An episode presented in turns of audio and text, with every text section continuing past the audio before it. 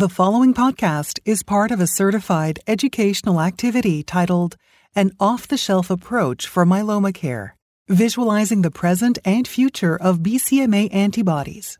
Access the entire activity and complete the post test at peerview.com forward slash EGA 860.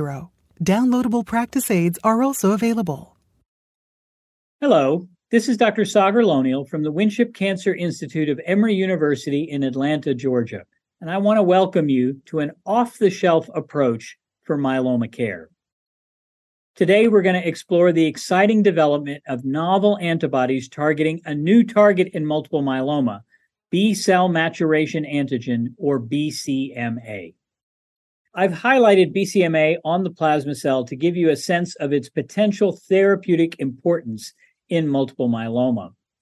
Although there are three main modalities for targeting BCMA a CAR T cell based therapy, antibody drug conjugates, as well as bispecific antibodies. Today, I'm going to focus more on the antibody based approaches, how they work, and the team based considerations for delivering effective off the shelf care. Throughout, I'll share several resources that can inform the clinical use of antibody drug conjugates as well as bispecific antibodies. So please take a moment to download these practical tools before we get started. And probably the first question of interest is why BCMA? What are the unmet needs and the biology behind this target in multiple myeloma?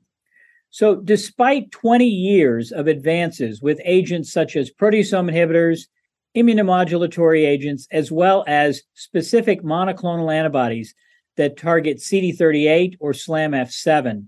We know that these have made significant inroads in terms of outcomes for patients with myeloma. And in fact, that's manifest on the next slide by many of these patients having median survivals of well over 10 years. However, few of these approaches are ultimately curative for most of these patients. And so when we develop drug resistant myeloma, we start to get to one drug, two drug, or what we call triple class refractory myeloma, myeloma that is resistant to immunomodulatory agents, proteasome inhibitors, and anti CD38 antibodies. The median survival for many of these patients is often nine months or less.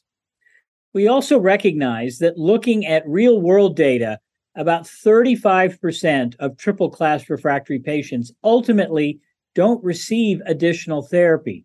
So, with two, three, or four lines of therapy, they may choose not to go on to additional treatments because the efficacy of those treatments can be quite limited, or the toxicity may be significant such that patients choose to go to supportive care. And this represents a significant unmet medical need and a real challenge for how do we address these needs for our patients who to date have done quite well, but ultimately may be running out of potential therapeutic options from a treatment perspective. So, why is BCMA such an attractive target and why is it important in myeloma? So, let's explore at least a few of these questions.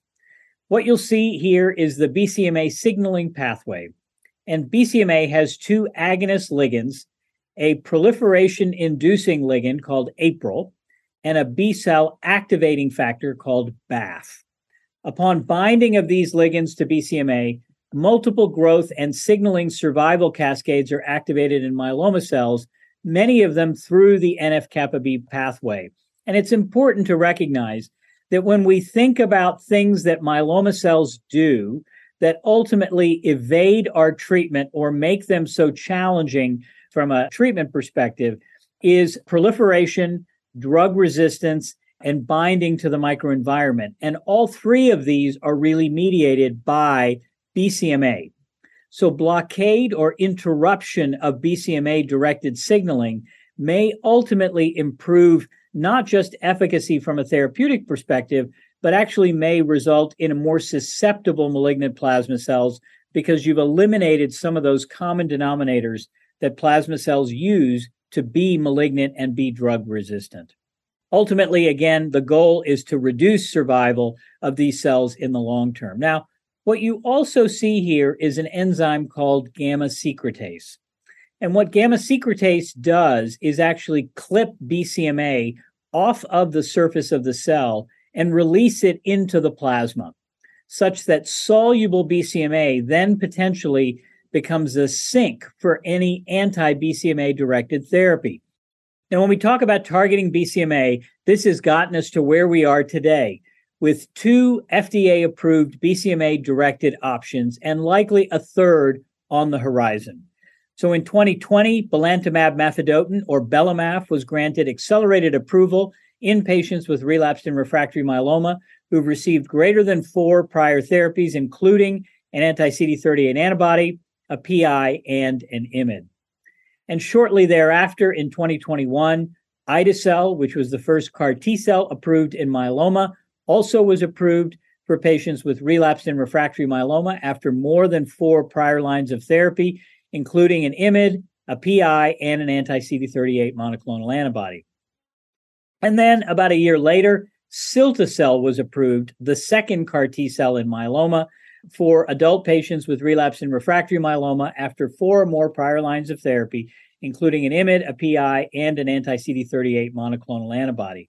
And we anticipate that BCMA directed bispecific antibodies will likely be approved in the next year. So now that we've discussed a little bit about the biology and the importance of BCMA for malignant plasma cell survival, let's move on and explore the first off the shelf BCMA option, the antibody drug conjugate belantamab mafodotin or Belamaf. And we'll talk a little bit about how Belamaf works, the evidence that supports its use, and how the wider hematology and oncology team can deliver effective therapy for this agent.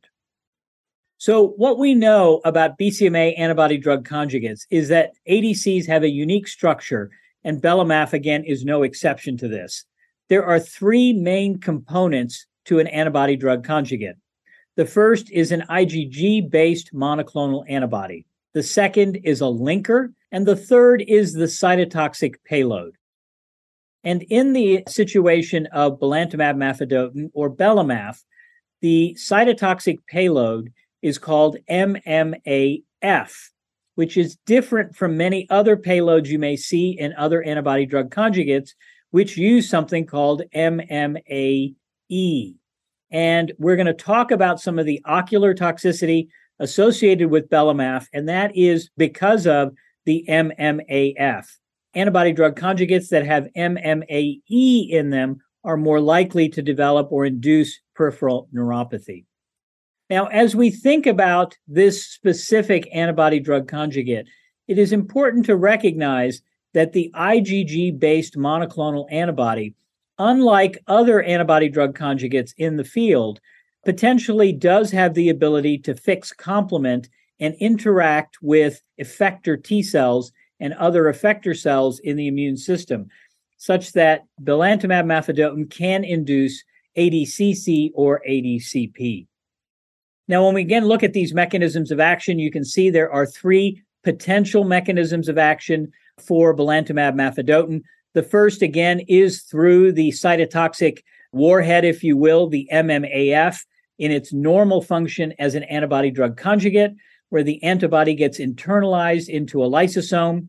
That lysosome then degrades and separates the MMAF from the rest of the antibody. That MMAF then travels to the nucleus and induces cytotoxic cell death. That's the standard mechanism for most antibody drug conjugates.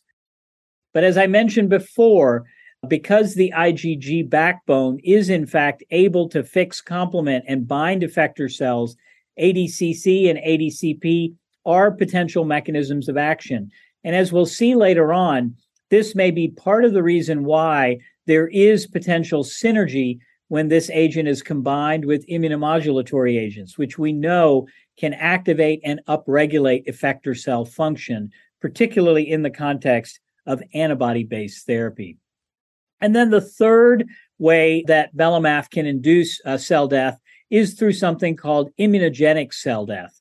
And immunogenic cell death is actually probably one of the more interesting and exciting mechanisms of cell death because what it potentially means is that you may be inducing anti tumor immune responses in the host that hopefully can last even longer than just the administration of the drug itself. And that's something that we're learning more and more about of late, but this is certainly a very intriguing and potentially very exciting mechanism of action for this agent. So, what evidence do we have that supports the use of belamaf in relapsed and refractory multiple myeloma? So, belamaf was approved based on a phase two randomized trial called the DREAM 2 study. And the DREAM 2 study evaluated 200 patients who had relapsed and refractory multiple myeloma who fit the criteria that we mentioned earlier refractory to IMiDs, PIs, and a CD38 antibody, had had more than three prior lines of therapy, and had reasonable blood counts and overall performance status.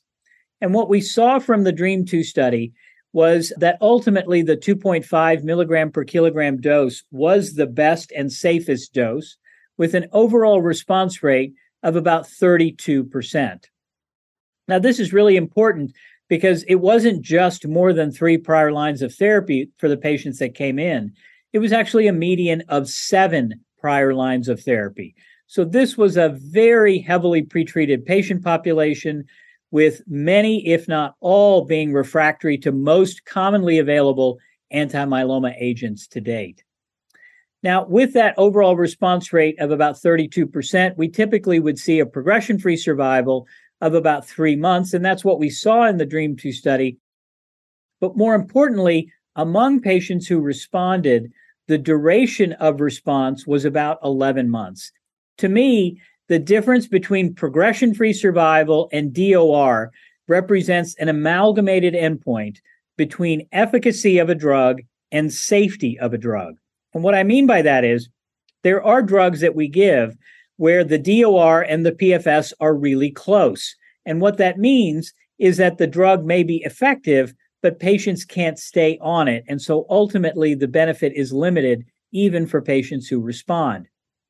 We know, however, that drugs like daratumumab or carfilzomib or even bortezomib over 20 years ago all had response rates of about 30% in refractory myeloma, all had median progression free survivals of around three months, and had DORs ranging from seven to nine to 10 months.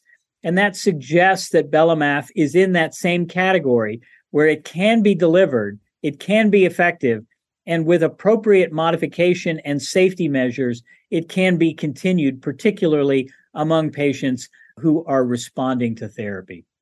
Now, we looked at data with single agent belamaf, and I think the real question is how do we do what we always do in myeloma, which is combine drugs together to ultimately try and get better efficacy?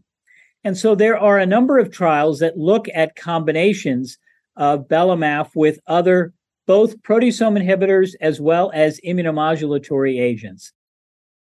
And the first trial that really did this was the Algonquin study. And this was a trial out of Canada where belamaf was combined with pomalidomide and dexamethasone. And this was really important because it didn't just evaluate efficacy, but it also looked at different dosing schedules and dosing levels to understand whether when you combine belamaf with other commonly used agents, can you potentially reduce the dose of belamaf or change the frequency of dosing in an effort to try and mitigate some of the ocular toxicity that we know is an MMAF directly related adverse event. And what we saw in the Algonquin study was a very high overall response rate, over 70%, certainly better than we would have expected with either drug alone. It certainly was a little bit earlier in the treatment line than what I showed you from DREAM 2, but certainly, this data really did support the use of belamaf and pomalidomide and dexamethasone. The other trial where belamaf has been combined with an immunomodulatory agent is the DREAM 6 study, where belamaf was combined with lenalidomide and dexamethasone among patients, again, who have good performance status, have undergone a transplant if eligible, and progressed on one or more prior lines of therapy. And what we saw here is not only was this a very active combination using belamaf at 2.5 mg per kg given every four weeks, different from the every three week uh, dosing schedule. The median progression free survival had not been reached yet. The median duration of response had not been reached yet.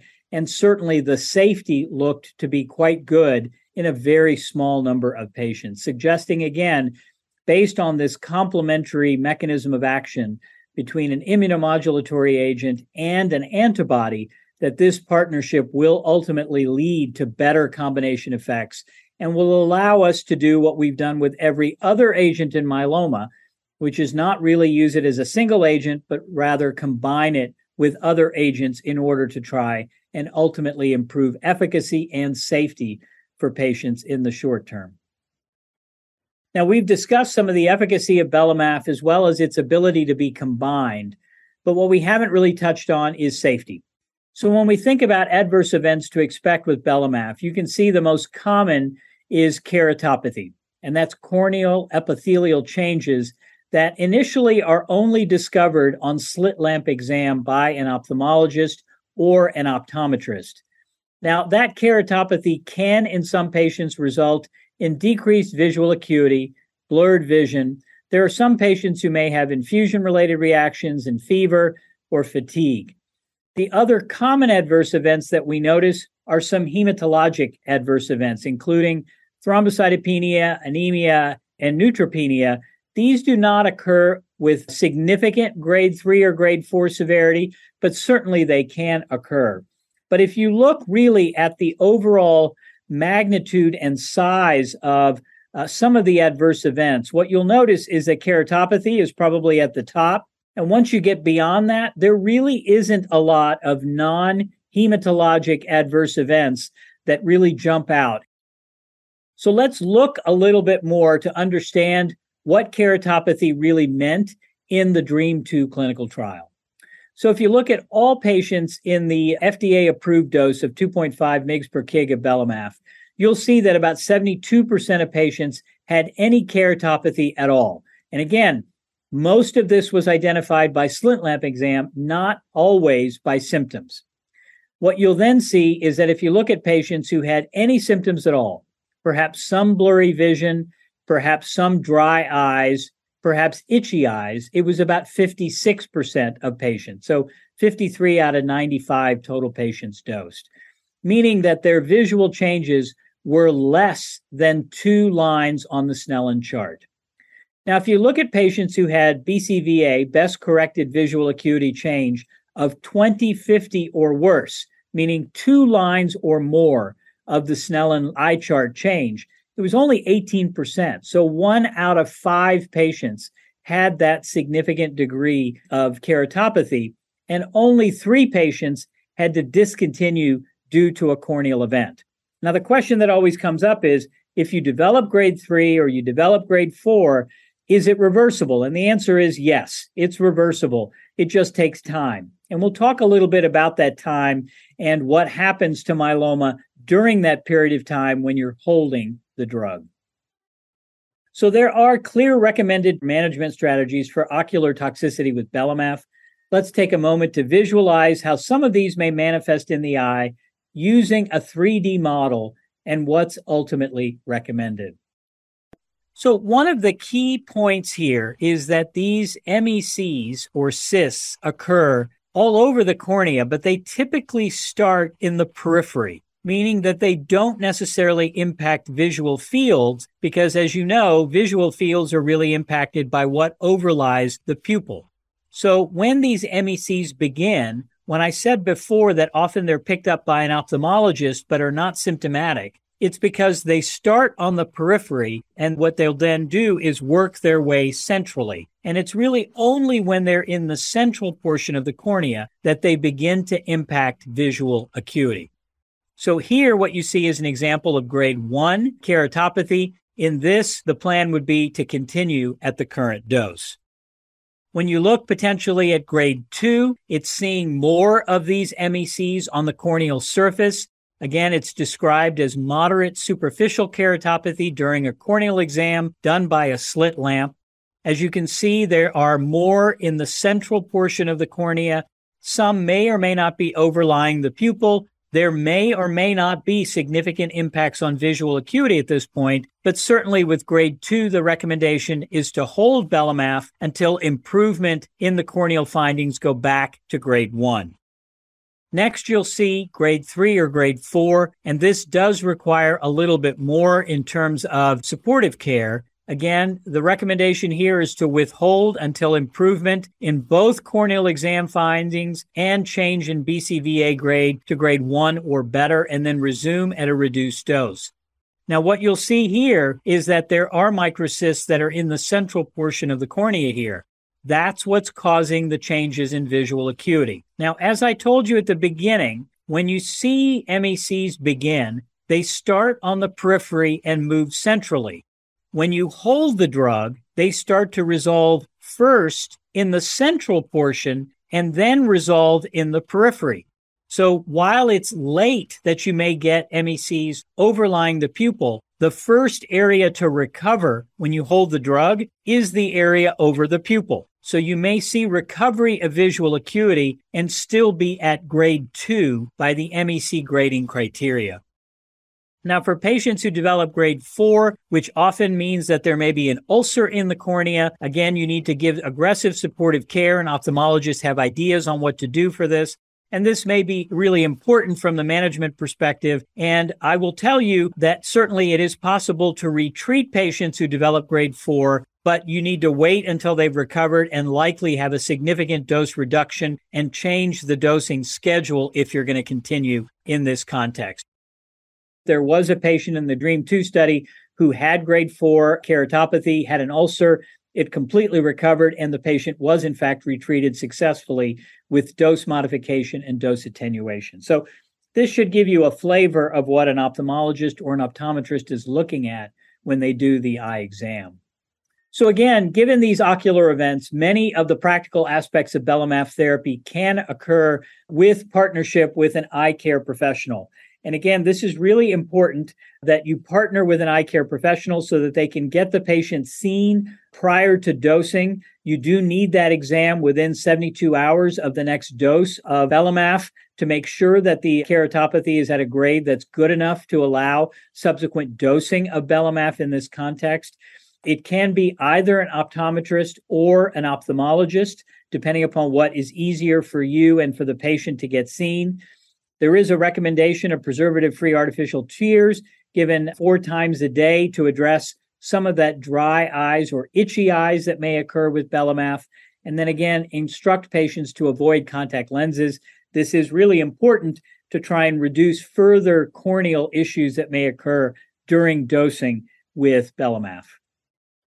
So here's just a quick schema that shows you the eye exam schedule. You can download this and share this with your patient. Basically, you get a baseline eye exam anytime before the first dose. Then you get an eye exam prior to each dose of therapy. If you hold the dose, then you can begin to change the schedule. If you decide not to give it at cycle two, day one, for instance, you can bring them back a week later, two weeks later, three weeks later, whatever time frame works for you in order to ultimately understand what the best interval may be or when the eye has recovered the most. Now, I do want to spend just a moment talking a little bit about what happens when you hold the dose for a patient with Belamaf. And that is what we know is that on average, it takes between 40 and 60 days to get recovery of uh, significant keratopathy. And when we looked at patients that needed that interval before dosing again, what we noticed was that about 80% of them actually maintained their response or deepened their response during that dose hold. So the old story about if you don't give the treatment, patients are going to progress, that may not be the case here because the half-life of Belamaf is variable. And because it's a new target for many patients, they may be exquisitely sensitive to BCMA directed therapies, and only 18 to 20% of patients actually had progression during that holding of the drug to allow keratopathy to improve. So don't be panicked and certainly provide reassurances to your patients that they don't have to be panicked about holding the dose. Let the eyes get better, then redose, and know that for most patients, they maintain or deepen their response. So, some practical points on Belamaf again. You do need to be certified with the REMS program, complete training. Patients must be enrolled in the REMS program and comply with monitoring. Again, care coordination is really key between oncologists, nurses, pharmacists, and ophthalmologists. This really is critical to successfully delivering belamaf in a safe and effective way. And certainly, uh, many of us have now done this. And actually, there are other drugs now in oncology that require this same partnership to be effective for other cancers. And so, this is something that I think we're all going to be doing more of. So, we've talked a lot about focusing on the antibody drug conjugate. What's next with BCMA? And one of the more exciting new developments with BCMA therapy is the emergence of another off the shelf immunotherapy option, which are bispecific antibodies, which are rapidly being developed for use in relapsed and refractory myeloma. And let's see a little bit more about the science about this unique approach to targeting BCMA. So, in general, bispecific T cell engagers bind concomitantly to both CD3 and a tumor specific antigen. And in this case, it's BCMA, facilitating co localization of a T cell and a cancer cell, which then activates that T cell through CD4 and CD8 T cell activation. These activated T cells secrete interferon gamma, granzyme B, and perforin. And this ultimately is the mechanism by which these T cells induce myeloma cell death. So, what are some examples of highly active bispecific antibodies in myeloma? Well, to date, the BCMA CD3 bispecific agent teclistamab has shown robust activity in the MajesTEC 1 trial. And the MajesTEC 1 trial was a cohort of patients with more than three prior lines of therapy, including a PI, an IMiD, and an anti CD38 antibody, and no prior BCMA targeted therapy. And in this cohort, what we saw was a very high overall response rate in the 60% range with MRD negativity rate at 10 to the minus 5, somewhere in the 24 to 25% range as well. So even in the context of refractory myeloma, we're seeing deep responses that certainly can be durable. And this data was updated and presented very recently at ASCO and was just published in the New England Journal as well. Very, very encouraging and exciting data as well. Elranatamab is another bispecific agent that was tested in the MagnetisMM 1 trial and 2 trial. These again were relapsed and refractory patients, including progression on a PI, an IMiD, and an anti CD38 antibody. And again, what you're seeing is an overall response rate of about 64%, with a CR, stringent CR rate of about 35% and the MRD data is currently in progress as well. So, very encouraging responses, even in the context of refractory myeloma. Now, these unique mechanisms of action come with unique potential toxicities.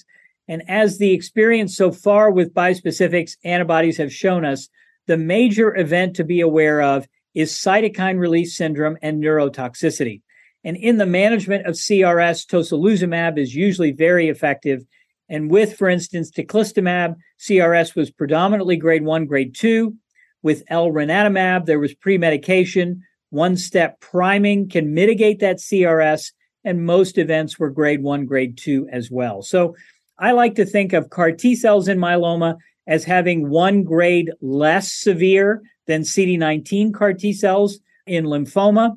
And uh, when I think about bispecifics, I think about it having one less grade severe than CAR T cells do in myeloma. So mostly grade one, grade two, with very rare grade three or four CRS with the agents in current phase one study.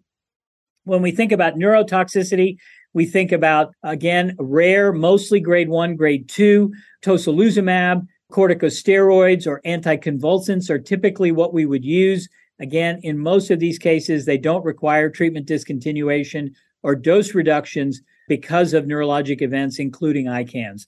These just don't occur with the same level and frequency that we see with CAR T cells in any other cell therapy setting at this time.